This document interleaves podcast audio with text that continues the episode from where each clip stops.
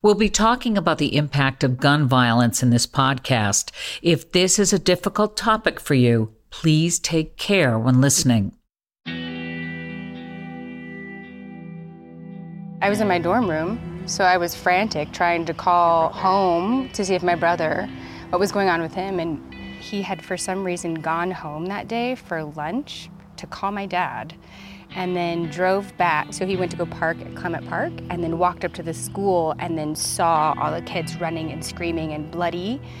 And then the cops came and then made, like, secured the area so they couldn't leave. I couldn't get a hold of, for hours, couldn't get a hold of my family. It was just like a constant busy signal, busy signal. And so then I just decided to drive down and yeah, it was awful. Just watching on the news your school and then having newscasters say, oh, people were walking up the stairs and doing this and the library's here, and you're like, no, actually, that's not the way the school is set up, yeah. and you don't know what you're talking about. And it's really, ever since that moment, it's made me really not trust the news and the way things are represented.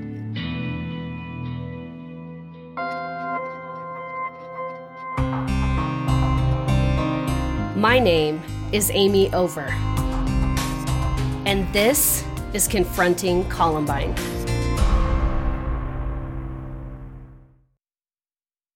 This episode is brought in part to you by Audible, your go to destination for thrilling audio entertainment. Whether you're looking for a hair raising experience to enjoy while you're on the move or eager to dive into sinister and shocking tales, Audible has an exclusive collection of thrillers from best selling authors that will keep you on the edge of your seat. Like James Patterson's first audio only thriller, The Coldest Case. Experience stories like never before, where every chilling detail is brought to life by captivating sound design. Plus, as an Audible member, choose one title a month to make yours forever. And now, new members can try Audible free for 30 days. Just visit audible.com slash WonderyPod or text WonderyPod to 500, 500. That's audible.com slash WonderyPod or text WonderyPod to 500, 500. I'm Nancy Glass with Amy Over. Nancy, today's episode is so special to me. It's all about my coach, Dave Sanders. And we brought the girls from my high school basketball team together to share memories. So some of my high school hijinks are going to be exposed. Yes, they are. uh, but we're also going to find out why Coach Sanders was so special. Yes, we're talking to his daughter, Connie. I was surprised to hear that she actually introduced you to one of the perpetrator's mothers. She did, uh, and it gets really interesting. Well, let's meet your team. I'm Jessica Trainer. I am Christy Davis. Megan Henkin. I'm Kara Sokup. I, I won't say your nickname, Jesse. yeah, thanks. Just say it. You loved it. You called me that all the time. I call, you okay, still call me I that. call her DB Walling, and it was Dirty Butt Walling. It's your fault. it was a, a wonderful term of endearment for me through high school. It was awesome. Guys, thanks so much for being here today, and it's so good to see you. I want to talk about what Columbine was like before April 20th, 1999, because I spent a lot of time with you all. Most of high school, we all went by our last names. Yes. Yes. yes. That's why it was important to say that. yeah, and especially Coach Sanders would just yell, Evans! he would just yell at me. he was, yeah. He was the best. His motto was run, gun, and have some fun. We went to basketball camps together at the University of Wyoming which was super fun. Who gave Kara? Did somebody give out your phone number? Yeah, Megan. yeah. Megan, you're the culprit behind everything right now. you guys thought it'd be hilarious to give my number to some, because the football camp was always going on too. So then they kept calling my room all night. And then Macaulay was like, no boys! Who's calling you? Like, I'm like, I didn't do it. I didn't do Sherry it. didn't like me, and then she thought I was giving my number out. And we always had sleepovers at like one of your guys' houses, and we watched Tommy Boy yeah. like all the time. And you guys got me drunk a lot. What? Do you remember when you threw the burrito in the car, in the Chatfield kids' car? No. So we got Taco Bell, we're driving, and we had to stop, and these kids from Chatfield are next to us just screaming at us. And we're yelling at them. They're like, "You guys are losers!" And they threw like a water bottle at our car door or something, and you just rolled in your window. You had a full bean burrito, and you just go, and we are taking off, and the way you threw it made it into their window. And like hit the driver in his face and it's like exploded. And their car like veered off. And we're like go! And Laura is driving like crazy. And we had to like pull over because we were laughing so hard. And you were like you guys we gotta go to Wadsworth. I need another burrito. yeah, I probably was hungry. I love to it eat. It was hilarious. I remember just a lot of driving around, a lot of laughing our asses off. And we all were pretty darn good at hoops and had a good time. Yes, Do you guys remember your number? 23. 42. 32. I think I was 20. Well, we were talking earlier about Coach Sanders, and now I'm going to get it. But yeah, he's the reason so many of us played. Yeah. And he made it a point to take you aside after every game, and then he would just praise you. And then, even if you made a mistake, here's why it was okay. Super encouraging. He was a special person. Yeah. Mm-hmm. He was just loving and understanding and knew how to motivate you in a positive way and push you when you needed, to be pushed. Yeah, because we're teenagers and we think we know everything. I mean, he's just like the best guy. Well, I feel like maybe we should talk about the pink elephant in the room. Like, well, Megan and, and Kara, like, where were you the day that you heard of things going down at Columbine? My college dorm room. I was home getting ready to leave, and my boyfriend at the time, whose whole family are police officers, called me and said something was happening. It was awful just to like think and wait and just watching on the news. I was in art class, so I was upstairs on the other end of the building next to the principal's office, the offices. And so the fire alarm went off, and Mr. D actually ran to our door because there was there was a door going outside okay. from the art room, and he I remember him grabbing my shoulder and saying like, "You need to get out. This isn't a this isn't a drill. And we walked out and turned around to look for smoke. And, uh, and that's when we saw everybody running and crying. And so we went to Clement Park and waited and watched the SWAT teams pull up. And I remember saying, like, this is crazy. Like, why is the SWAT team here? Like, something huge is probably happening somewhere else. I mean, we had no idea, no idea. Because we were at the opposite end of the building, and the teachers told us to just walk home or go somewhere. And my parents lived right behind the school, but we didn't want to walk to my house because we're like, what if there are people in there shooting and they get out and start running around my neighborhood? And Kelly's dad at that point had pulled up and he's like, he knew she was safe. And so he took me and we went to try and find my parents. And at that time, our triage was at Leawood Elementary School. But trying to get there with all the road closures, I mean, we ended up parking in somebody's driveway and running there. And I remember just walking around seeing people and how ironic it was that we were in my old elementary school and that this was happening. Yeah. And meeting up with um, my neighbors who we were really close with, and they couldn't find their kids, and because they were in the library and in the teacher's lounge. And um, so my parents finally were there and we went home and we had like 55 messages on our answering machine. And we were watching, you know, answering Back machines in the day. like way back then. Oh, yeah. and uh, we were watching the TV, you know, in awe. And my parents turned it off and they took me to Park Meadows Mall and we walked around. They had no idea what to do with me. And we walked around the mall and I was like, I don't, none of these people shopping at the mall. No, like what just happened to me?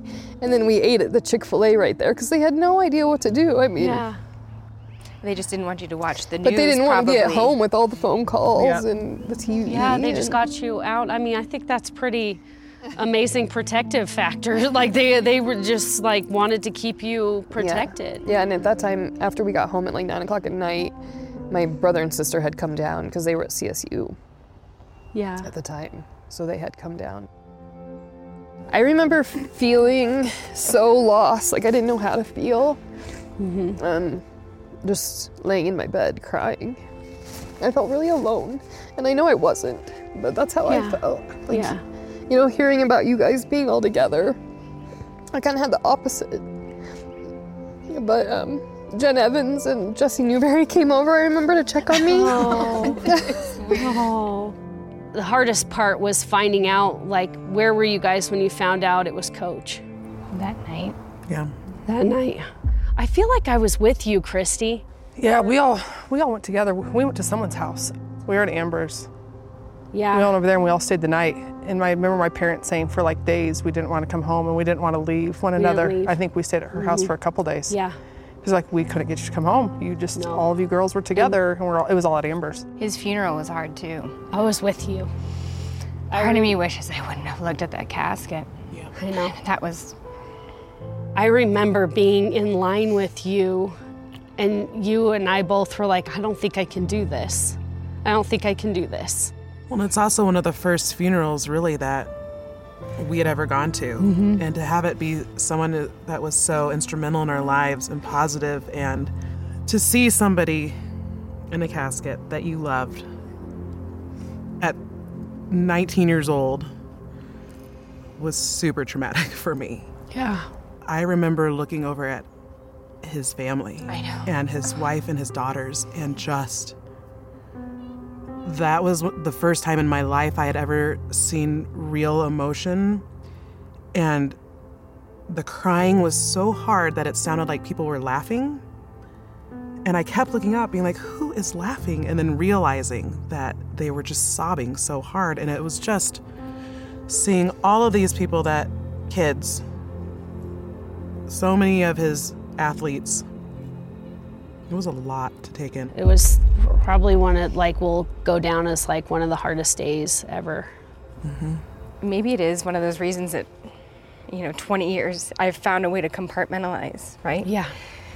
you get this reaction from people when they ask i mean it's like a normal thing you ask people when you start a job or you meet somebody where'd you grow up like, you know you say i grew up in littleton colorado and then they're like oh you know and then you say columbine and they immediately apologize have questions and get really uncomfortable so it's like you have to invite the conversation and allow them to ask some questions, but I've almost come up with my shtick, right? Like here's what I'm to, here's what I'm willing to share with you. Here's what my experience is like, period. And I never bring up that funeral, like, and I think that's probably why I'm getting so. Like, Yeah. That is not part of it. Yeah. I haven't talked about the funeral either. I said then I was like, I'm done playing basketball. Like, I'm never going to touch a basketball again. And I didn't touch a basketball for a long time. But now I, lo- I, I still love to play and I coach my son's basketball team and he hated basketball. But like, I was like, I'm gonna be your coach. you know, a part of my love and my passion died that day. And I was just mad. I just Yeah. like, I was so mad. Because something was taken away from you. My sense of safety, safety, was yeah. gone. Mm-hmm. It's hard to think about now, like having children. Yeah. I mean, I didn't even let my daughter play with water guns until two years ago, which is silly. No, you know, it's I not. realize that now, but But it's one of the struggles that we go through, especially after that. Should our sons be, you know, playing with sticks? I mean, you know. Have any of your children asked about like what happened to you guys or why do we do mass shooting drills? And have you kind of like made the connection with Columbine or are you not sharing that yet? yeah, I think it's a spectrum, right? Yeah, I I- mean, Christy's pretty open with her girls. Yeah, I think maybe just working in the schools and having other close calls and other guns brought to schools and having other things. Like it's not a matter of if, it's a matter of like when. I mean, it's it's it's going to happen. Unfortunately, it's going to continue. So I'm very open and upfront and honest with my girls. They haven't know like my exact in the classroom and how I got out of the classroom, the gunshots and the bombs, but they know I was there. They know my classmates were killed. They know they practice the drills to take it very serious. It's not a field trip to McDonald's. Like that is if someone comes in the school, you listen to your teacher. They're bad people. They're coming in. So we, I, I don't shield them from much. I mean, it's heartbreaking. You know, Amy and I have kids the same age. You know, Mason and Bailey are very close friends, and they've been in the same class since first grade. And it's hard It's really hard. to hear her talk about what she does. You know, that she's supposed to run, if she's in the hallway, run to the bathroom and put your feet up on the toilet and make sure nobody knows that you're in there and you have to be super quiet and you're not allowed to say anything. I mean, that's terrible, right? Um, but to her, she says it just so matter of factly, which I guess is like good thing, right? Where she feels prepared if the situation does happen. But for me, it just feels really gross that she has to even think about that. And then you think, you know, even selecting this school, right? Because we open enroll, I did have apprehensions because the first classrooms that are by the front door are the kindergarten classrooms. So I'm like, okay, well, if something happens, that's where they're going to go first. Yeah. How comfortable am I with that? How was it like the first day that you guys dropped your kids off at school? Oh my gosh. Awful. It was a hot mess. Horrible. So Quinley just started kindergarten. So last year when we had that lady that came to Colorado that was talking about Columbine and wanting to kill people, and I dropped her off at daycare. On April 17, 2018, an 18 year old woman obsessed with the Columbine murders flew from Miami to Denver and bought a shotgun. She threatened violence, causing schools around the Denver area, including Columbine, to close as a precaution. It was just a few days before the anniversary of the massacre. The next day, her body was discovered in the foothills of the Rocky Mountains outside of Denver. She died of a self inflicted gunshot wound. And I said, What? I know we're f- far enough away from the mountains where they thought she was hiding, but I'm like, What kind of precautions are you taking? You're just going to lock the doors and thinking that was it. There's so little. And she said, No, we're actually going to go through drills today. And I just started bawling. And I go, Sorry, I, I'm kind of overreacting with this. I did go to Columbine, so it's sensitive subject. And then when Quinn came home, we talked about it. And then I went and hid in my closet and cried. it's messed up and I don't do it as much, but when my kids started school, I would say goodbye to them every day like it was the last time. Yeah. So I would make sure the mornings went like perfectly, which is really, you know, not reality, especially with little kids. but I would at least want to say good, have a like goodbye on a positive.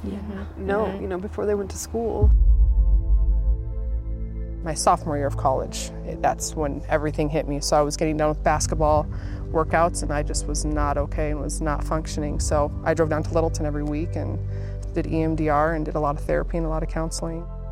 Almost every survivor you'll hear from in this series has had a type of therapy called EMDR, short for eye movement desensitization and reprocessing.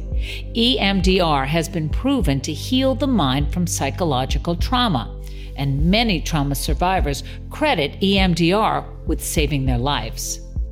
I remember the one thing my mom did for me one night, the first night, is she held me in bed, like, and snuggled with me. And after something like that happens, I mean, they didn't want me to watch the news or to read the newspaper, and they wanted to really kind of keep me from it. And in hindsight, I kind of wish we would have talked about it a little more, mm-hmm. a lot more. You know, it's taken, I think, all of us, and you really have helped me with that as far as like survivor's guilt. I always felt that since I wasn't around the shootings, I didn't even hear the shootings, I got out of the building really quickly, that I shouldn't really be grieving. Oh, honey. I know. Yeah. And and I and they just were kind of on the thinking that like go off to college, start your life, Don't let get this hold friends. you Yeah, don't let this Yeah. which is so true, you know, but at the same time you have to kind of face reality. And Yeah. Yeah, Yeah. It's a pretty traumatic reckoning, right? Yeah, it is. I remember feeling guilty that I shielded myself with my peers when I was running out of the school. I felt tremendous guilt that I was trying so hard to get myself into a group so I wouldn't I wouldn't die. The survivor's guilt is such an awful feeling and it doesn't it doesn't go I mean it gets better as time passes but it's still there.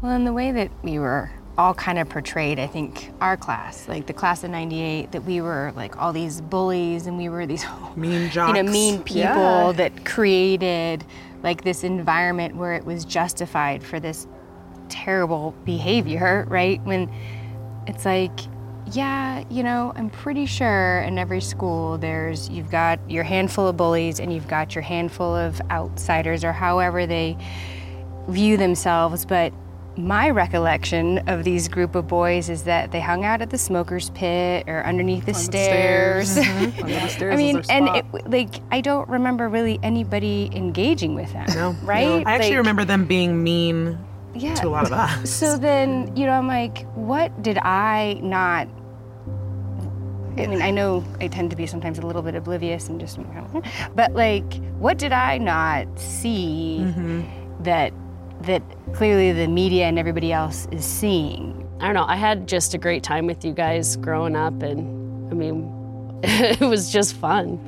Yeah. I had a really good high school experience and one really hard day, you know.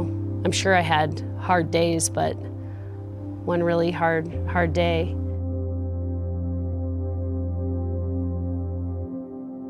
Amy, when was the last time you got together with your basketball teammates and had this type of discussion? We all went off to college. So we didn't really talk about it and we all kind of went our separate ways. And I think that was kind of the way that we coped with things. We acted like Columbine didn't happen. I guess that's the way that you coped in those days. But in the moment, almost every person you spoke to, their first reaction was, oh, this isn't real. This is not happening. I thought it was a fight outside. I had it in my mind that it was like two guys fighting or something, and I had no idea it was this plan, this horrible, evil plan. And it's very interesting that all of you have the same reaction to sending your kids to school. And you can certainly understand, you know, that reaction and the fear. It's still present. It's still there. And I haven't had to worry about it this year because of the pandemic. I've had my kids on Zooms and they're at home in their beds doing their schoolwork. So, not surprisingly, the experience of Columbine has affected everybody's parenting. Some people even picked a preschool based on how close the classroom is to the front door, right? Absolutely. And I know exactly how Megan felt because that was my first thought too is that if someone's going to come in shooting, they're going to come to the kindergarten classrooms and you know and then my mind goes to sandy hook.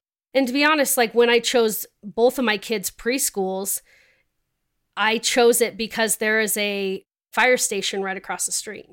Wow. So i felt that they were going to be safe or that emergency medical there's safe people around. Working with sean graves knowing all the school safety that is happening here in colorado i do feel a sense of safety and that they're doing what they need to be doing to keep our kids safe. I'm proud of the systems in place. I think they're doing their job to keep our kids safe, and I know my teachers would die for my children. Wow. I know they would. These school safety measures that they have in place are there for a reason. And like Christy said in the interview, she talks to her kids about that candidly and openly and to take it seriously. And my kids take them seriously too. Now we're going to hear your conversation with your coach's daughter, Connie Sanders.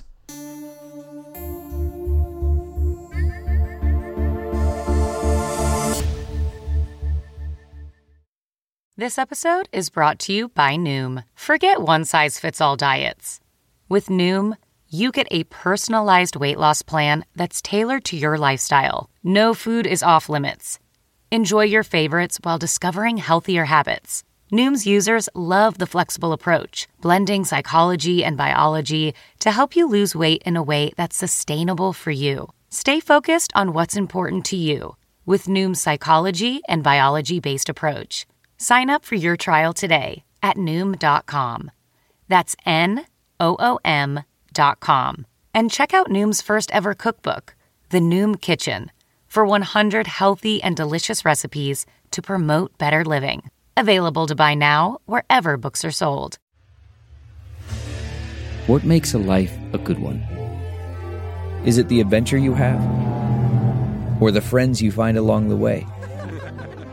Maybe it's pursuing your passion while striving to protect, defend, and save what you believe in every single day. So, what makes a life a good one? In the Coast Guard, we think it's all of the above and more. But you'll have to find out for yourself. Visit gocoastguard.com to learn more.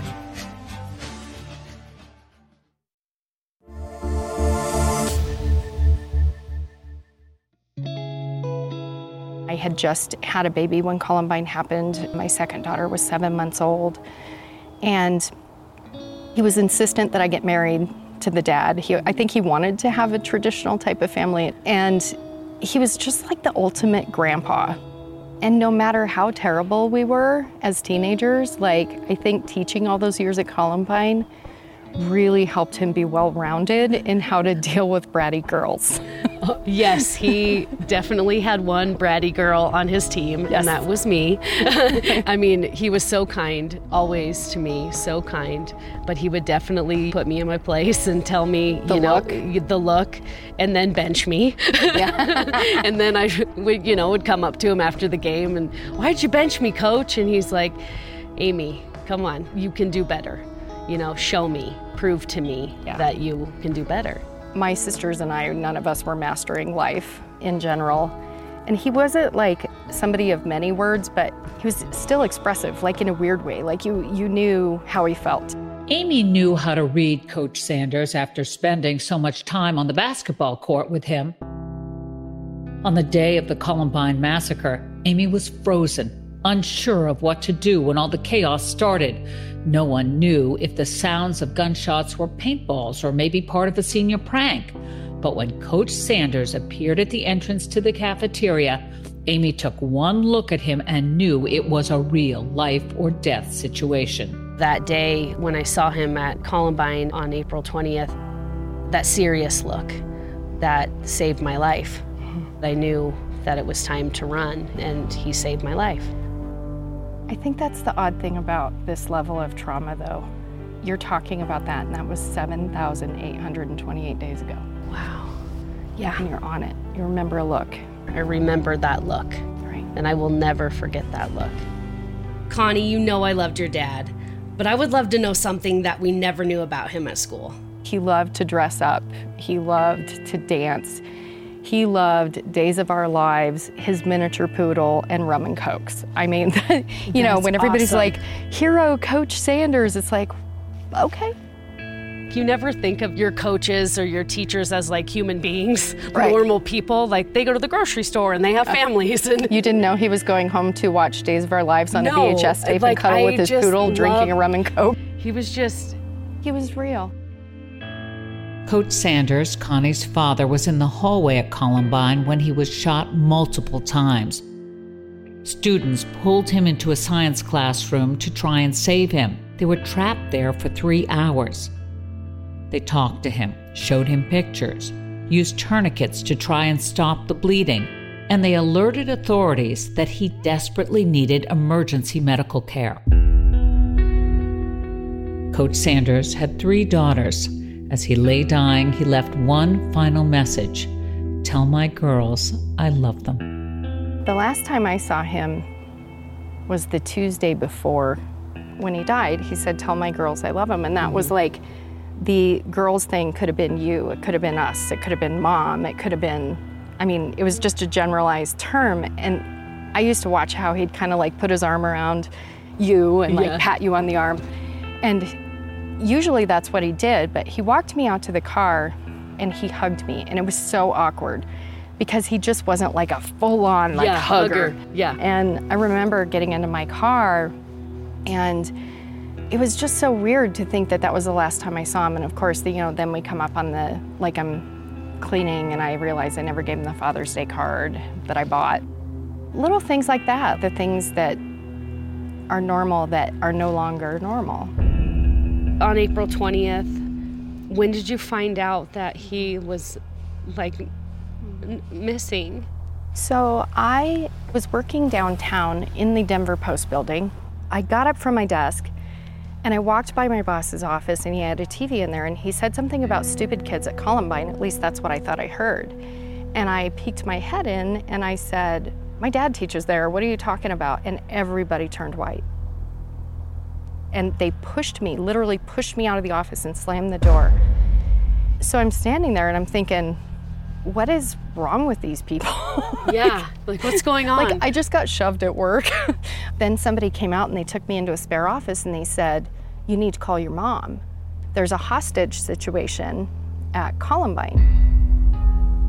Back then, call waiting was an option and she didn't like to be interrupted. So I kept getting a busy signal. And so finally, after like an hour of trying to call, at one point she picked up, but she hung up as soon as I said something. What I didn't know was that she was waiting for him to call. So she was hanging up on anybody that wasn't him. So they get this lady to drive me home. We're driving down Wadsworth, and it's weird because, like, there are helicopters circling and fire trucks, and there were cars parked in the middle of the road. It was very, like, apocalyptic, almost Yeah. like people wandering around dazed in the street. And we get to my mom's house. There's a car parked up, like almost on the lawn. So I walk into the house and everybody is on their knees. Dad had just bought this big screen television so he could mm-hmm. watch the Rockies games. And everybody was on their knees in front of it, like right in front of it, and silent. Absolutely silent.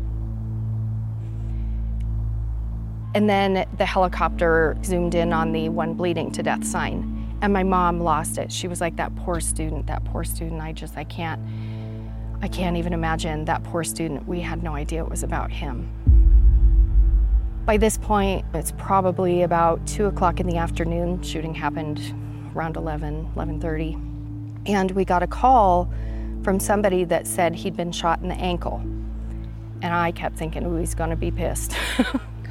they said he went to Swedish. So the whole family, we get into our cars, we drive down to Swedish. And this is right about the time that HIPAA rights came into play. So the chaplain at the hospital is not protected by HIPAA. So they had the chaplain come in and tell us, he's not here. And my mom thought they were lying. She's screaming, why don't you let me see my husband? My sister Angela and I went and broke into the helicopter communications room, shoved ourselves into the room, and asked them if they had any idea where he was helicoptered to or if he was transported. And they said, We don't see anything on our list, nothing. Wow. Then we were told to go to Leawood Elementary. By this point, it's like four or five in the afternoon. I went up to one of the news people and I said, Does anybody know where teachers are? I'm trying to find my dad. And he said, We're busy trying to find students. oh, And I hit him.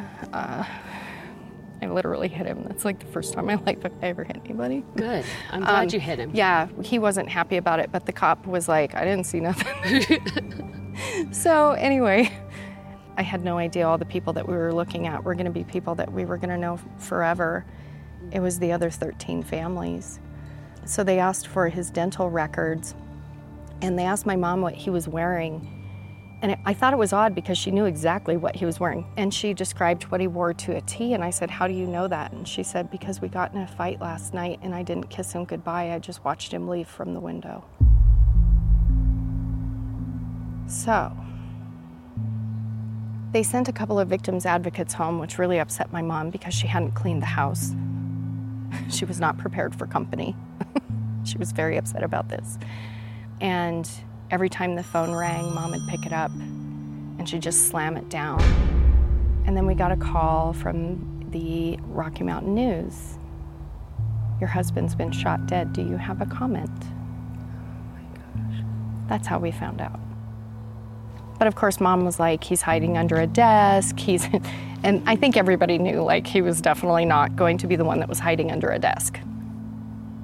But it wasn't until the next day that the victims' advocates called a family meeting and said that everybody needed to be there. And they came and had mom identify him, which I think was a really shitty thing to do given that he died with his wallet in his pocket. We know it's him. You know it's him. We were talking to news media on the front porch, not knowing that most people cover up their address because crazy people like Oh, yeah. I mean, suddenly all of these news vans were like blocking off mom's street. The Associated Press, somebody stole our family photos off the walls. We found them like published later in all of these places. And I mean, it was just so violating. The whole thing. Yeah. The whole thing. I just need to take a moment. You're okay. Yeah, it's. I'm I'm sorry. I love you. I love you too. How is your mom doing? I don't want to talk about that. Okay. Yeah.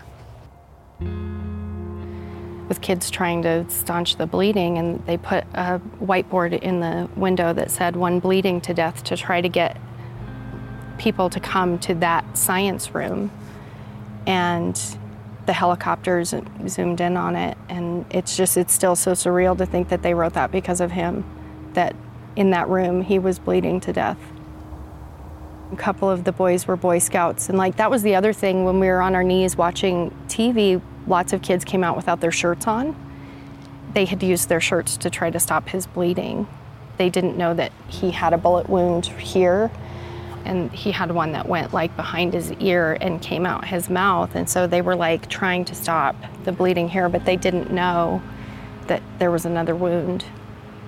My mom and my sister were pissed. They sued Jefferson County and won, which was really hard because we were the only family where it moved forward because he was the only one that could have been saved. Everybody else was mm-hmm. killed fairly quickly. How did you feel about that? You weren't a part of the lawsuit? I really felt like they did the best they could. Like they wanted to save people. Nobody goes into law enforcement or to be a firefighter to not do the best they can. Yeah. And so I think ultimately people just not knowing what to do. It's always easy to Monday morning quarterback and say, oh, well, they should have done this and that. Yeah. But people don't realize what chaos ensues in a mass shooting. Until you've been through one, you don't know where you'd hide or what you'd do, and, and everybody responds differently. Some people run, some people freeze.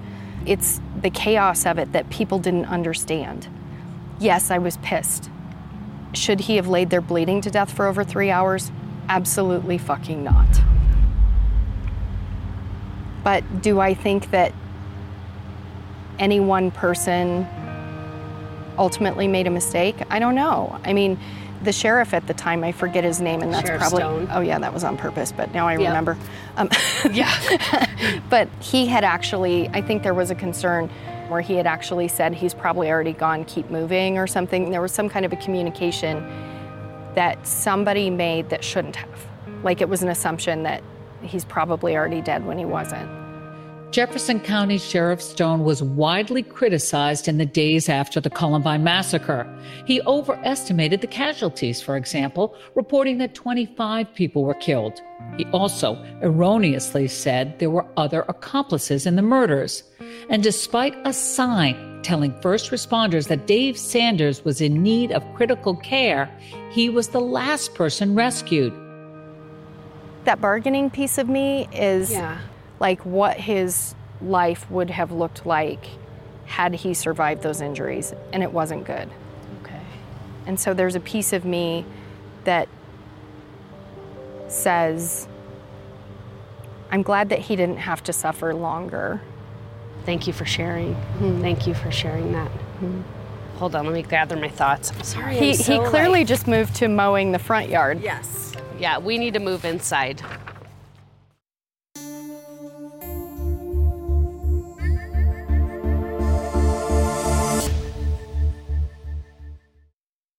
Every day is a great day when you're not worrying about your appliances and home systems. And that's what you get with an American Home Shield warranty. With American Home Shield, you can protect your home and wallet from unexpected breakdowns, like leaky faucets or faulty water heaters or wonky thermostats. Now that's something to celebrate. When it comes to protecting your appliances and home systems, don't worry, be warranty. For 20% off plans, go to ahs.com slash Wondery. For more details, see ahs.com slash contracts for coverage details, including limit amounts, fees, limitations, and exclusions.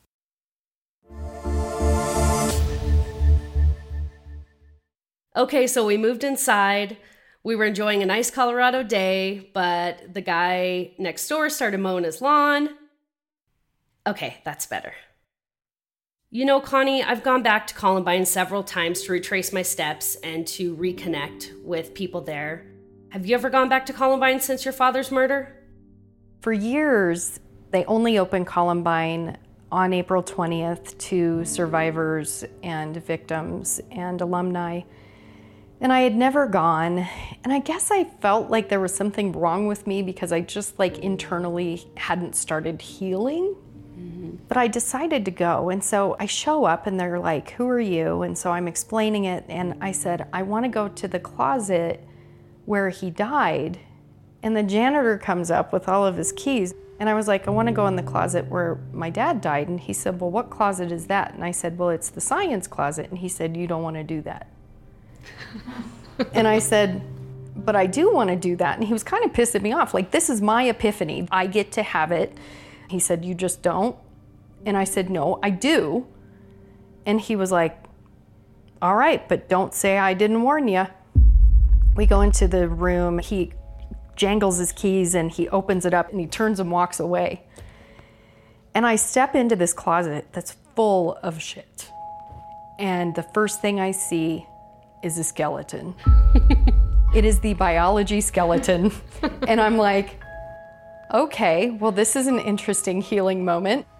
I'm gonna do this. And so I sit down on the floor, just waiting to get hit with this, you're healed, you know, kind of moment. Like, any minute now, I'm gonna feel better in my mind, trying to conjure up like all this stuff. And I'm looking at the skeleton and I was like, Dad, you did this.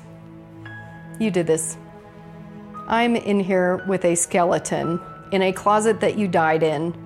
And I was like, I gotta get out of here. So I stand up and it's like wobbly arms. One of the hands gets stuck in my sweater. I opened up the door and I went to walk out, and something brushed the back of my shoulder, like something sharp, and it scared the shit out of me. So I went running out of the closet and it was attached to my sweater. And so I ran through the hall of Columbine High School, followed by a skeleton from the science closet, and ran right past the janitor that just stood there, like staring at me. Shaking his head, and I was like, "Get it off! Get it off of me! this is not funny." and you, you had your moment. I was like, well, there it is, because I've always gone towards this healing through humor. And I think that the universe or dad or whatever you want to call it just keeps throwing me these like softballs. One of the funny things that you talk about a lot is some of the ridiculous stuff that you got right after Columbine. And we all got very thoughtful gifts and uh, you know we got some well, these thoughtful were thoughtful gifts, but we also got some like pretty weird stuff. So what was like the weirdest thing that you with our address being posted because we did these interviews on the front porch without knowing you know anything about being suddenly famous there was a big delivery truck from albertsons that pulled up and they started unloading pallets of stuff into the garage. Oh um, okay. And the first thing that happens with this type of chaos is you lose your appetite. And we're looking at what Albertsons donated. And there's an entire pallet of Snapple. Great. Snapple's good. An entire pallet of Sun Chips, which if I never eat another Sun Chip again, I will be fulfilled. Oh. And a pallet of tampons. like, he said, Tell my girls I love them. Maybe they thought there were a lot more of us. like, maybe they wanted us to give these out at the softball game as consolation. What did you do with the whole pallet of tampons? Well, so we put them back by the grill, but then there was a leak and the tampon boxes expanded. and it was really scary when the plastic burst open. Oh my gosh. they were by the grill. Oh my gosh, my face hurts because I'm laughing so hard. yeah, we got we got some random stuff. Several people painted him, which is very kind. people don't do well with eyes. They just don't. Like, you have to be a real pro to not make eyes in a painted portrait downright creepy. And of course, my mom did not want to offend anyone, so everything people sent us went up somewhere. And she put the portrait of him in the bathroom, which was really disturbing because you're sitting there going potty and he's like staring one eye down at you and the other one at the ceiling. So it was like a shrine. We got soap from David Arquette. When the dust settled, did you figure out what you wanted to do with the rest of your life? I just couldn't get my mind off of it. So when I went back to school and started taking forensic psychology classes like criminal thinking, the criminal mind, the criminal process, um, they had been in trouble. The Columbine shooters? Yeah. They were on a diversion program in Jefferson County for breaking into a van and they had taken anger management and done therapy. Connie went back to school and completed a master's degree in psychology. An internship introduced her to a job she never expected to love. We work with people who commit violent crime, and it turns out this whole time, all of the education that I had no idea that it was going to point me in a direction like that. Being able to look at people and say, I don't think you're dangerous. I think you're hurting. And I think that there's something within you that needs to be resolved. And I want to help you get there. And if you don't get there, you're going back to jail or you're going back to prison. There will be consequences. This is not everybody gets a hug. You have to work hard. You have to figure out where your life took that turn. But you are not an offender. You are someone who committed an offense. I was so fascinated by these abnormal psychology classes because it explained a whole lot about my life and about the boys that murdered dad. Your dad was a leader and a mentor. Did it ever occur to you that you kind of been following in his footsteps? It occurred to me a couple of years ago. Somebody called me coach. It occurred to me that I'm coaching them. Like I am helping them find that path you know, I'm telling them, go do your best and come back and see me next week. And so, in a way, it's really important to me that this is my legacy to honor him, is to help people move past the criminal offense that they've committed. And not everybody's up to the task. There are bad people in the world. There's not hope for everyone. But I think that it is important to me that people see me as a support, like his students saw him as a support. You have a close relationship with Sue Klebold. Can you explain the roots of that relationship and what you want people to know about families of violent offenders? Sue Klebold is the mother of one of the killers and the only parent to have spoken publicly. So I'd prefer to say it like families of people who commit crime. Sue, I always had this secret right after Columbine happened, I kept thinking, what happened to those boys? I thought about Sue a lot, and I felt like I was doing something wrong by thinking about her, that, you know, we were supposed to hate her and direct our anger anywhere because we were all just desperate to direct our anger somewhere. It was about four months later that she responded. And I said, Would you be comfortable meeting for coffee? And she said, If you're comfortable, I'm comfortable. And so I went to meet her, and I'm sitting in the parking lot thinking, What in the hell am I doing? I'm about to have coffee with a woman whose son murdered my dad. What is the gain here? And I was embarrassed, like I didn't tell anybody, I, because I, I knew that there would be people that wouldn't understand. And not that I even understood at that moment. And so I go in to have coffee with her, and her presence was so peaceful and she was so kind and so compassionate. And she's been working in suicide prevention since then. And I've been working in violence prevention, homicide prevention, if you will, since that time as well. We had traveled a very similar path. And so when I think about how dad encouraged people, he really loved those that were struggling and how to like help them get on a different path. And so it's almost like I'm carrying on his legacy by helping people see a different path. And most of my clients don't know about my connection. And you reached out to Sue Klebold for me. asked if she'd like to be on the podcast, and she thoughtfully declined.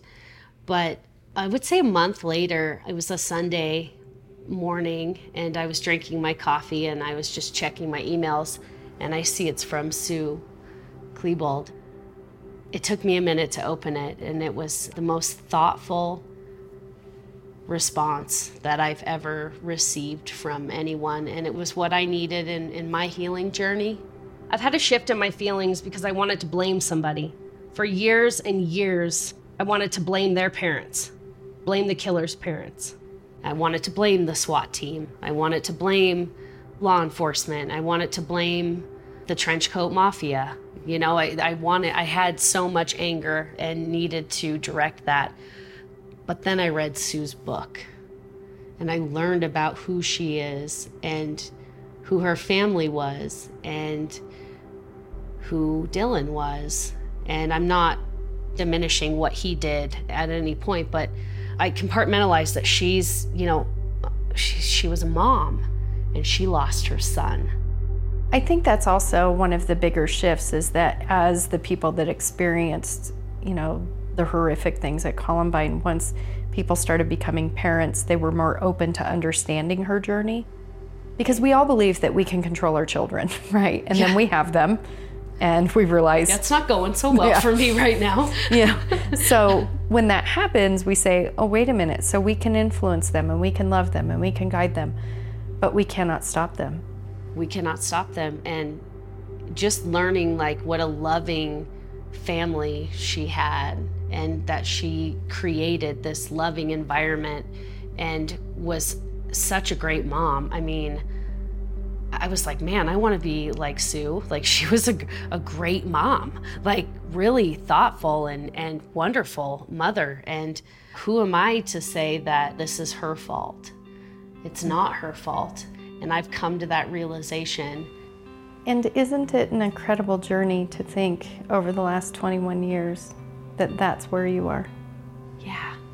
I never expected in a million years to have that type of relationship and for you to have that kind of response. And I think that this is where there's hope in the world, is when people are open to things that may feel so wrong initially, you know, like giving somebody an opportunity who's committed a crime or hearing a family that maybe you've got a judgment about and it gives you an opportunity to to, to grow to grow and to let people heal. Yeah. I needed that so bad, mm-hmm. not in a place of anger, yeah. but in a place of love and in a place of peace. I think that is where I'm at right now in my journey. And that feels really freaking good. Well, Connie Sanders, she really is something.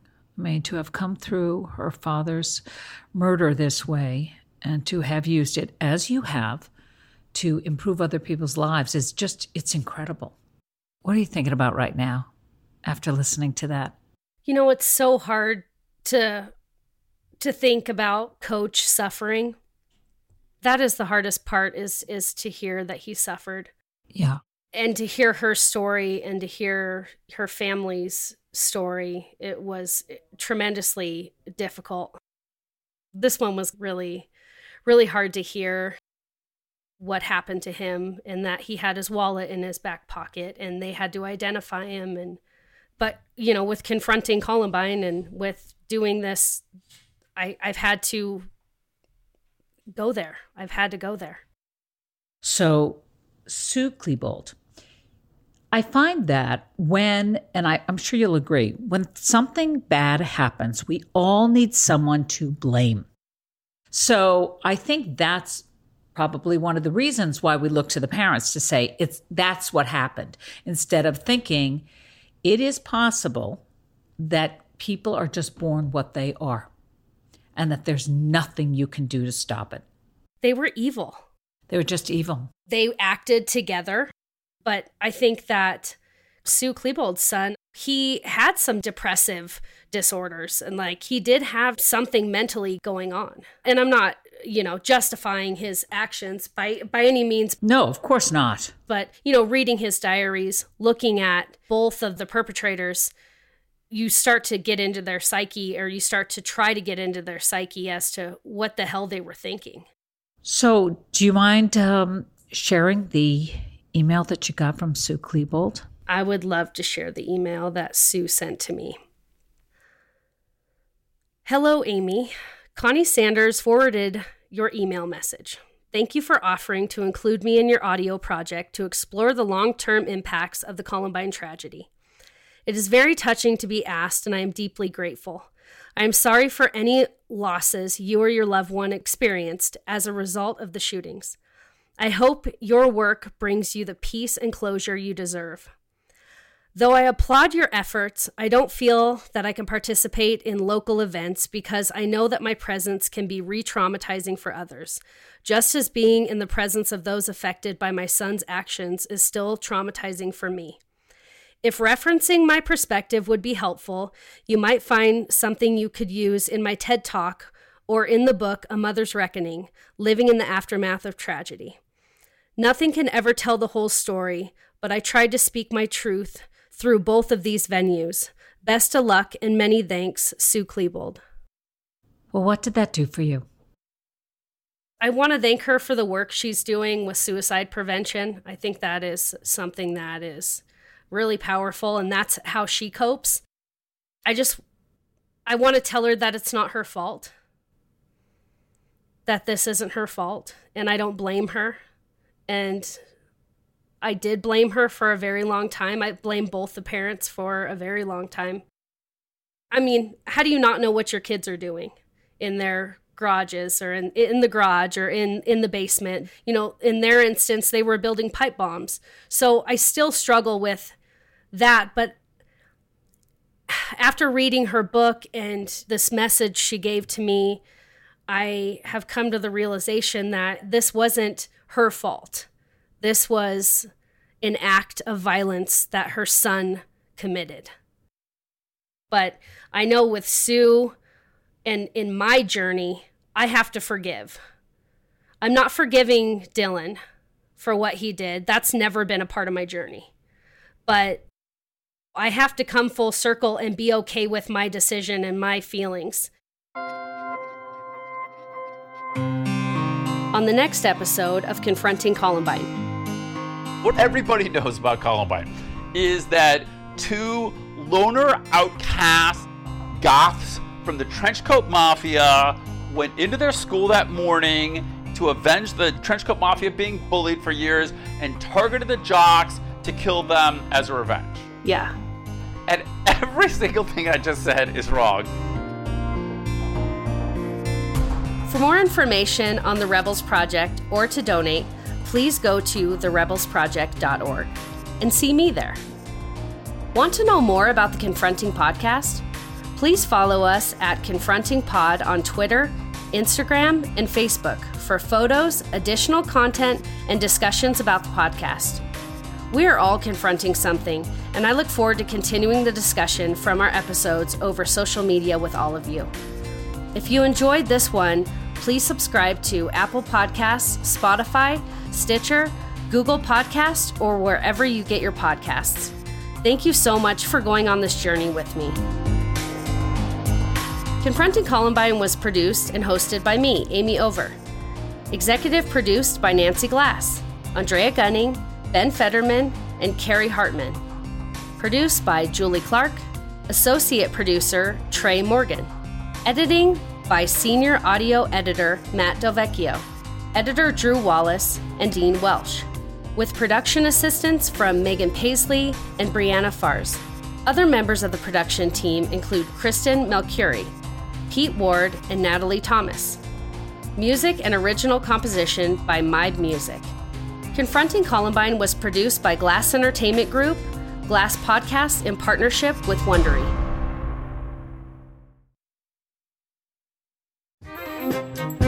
Hey, everybody, I'm James. I'm Jimmy. You definitely want to hear us on Small Town Murder, our crazy podcast about murder in small towns. Pretty aptly named. And what do you think of when you think of a small town?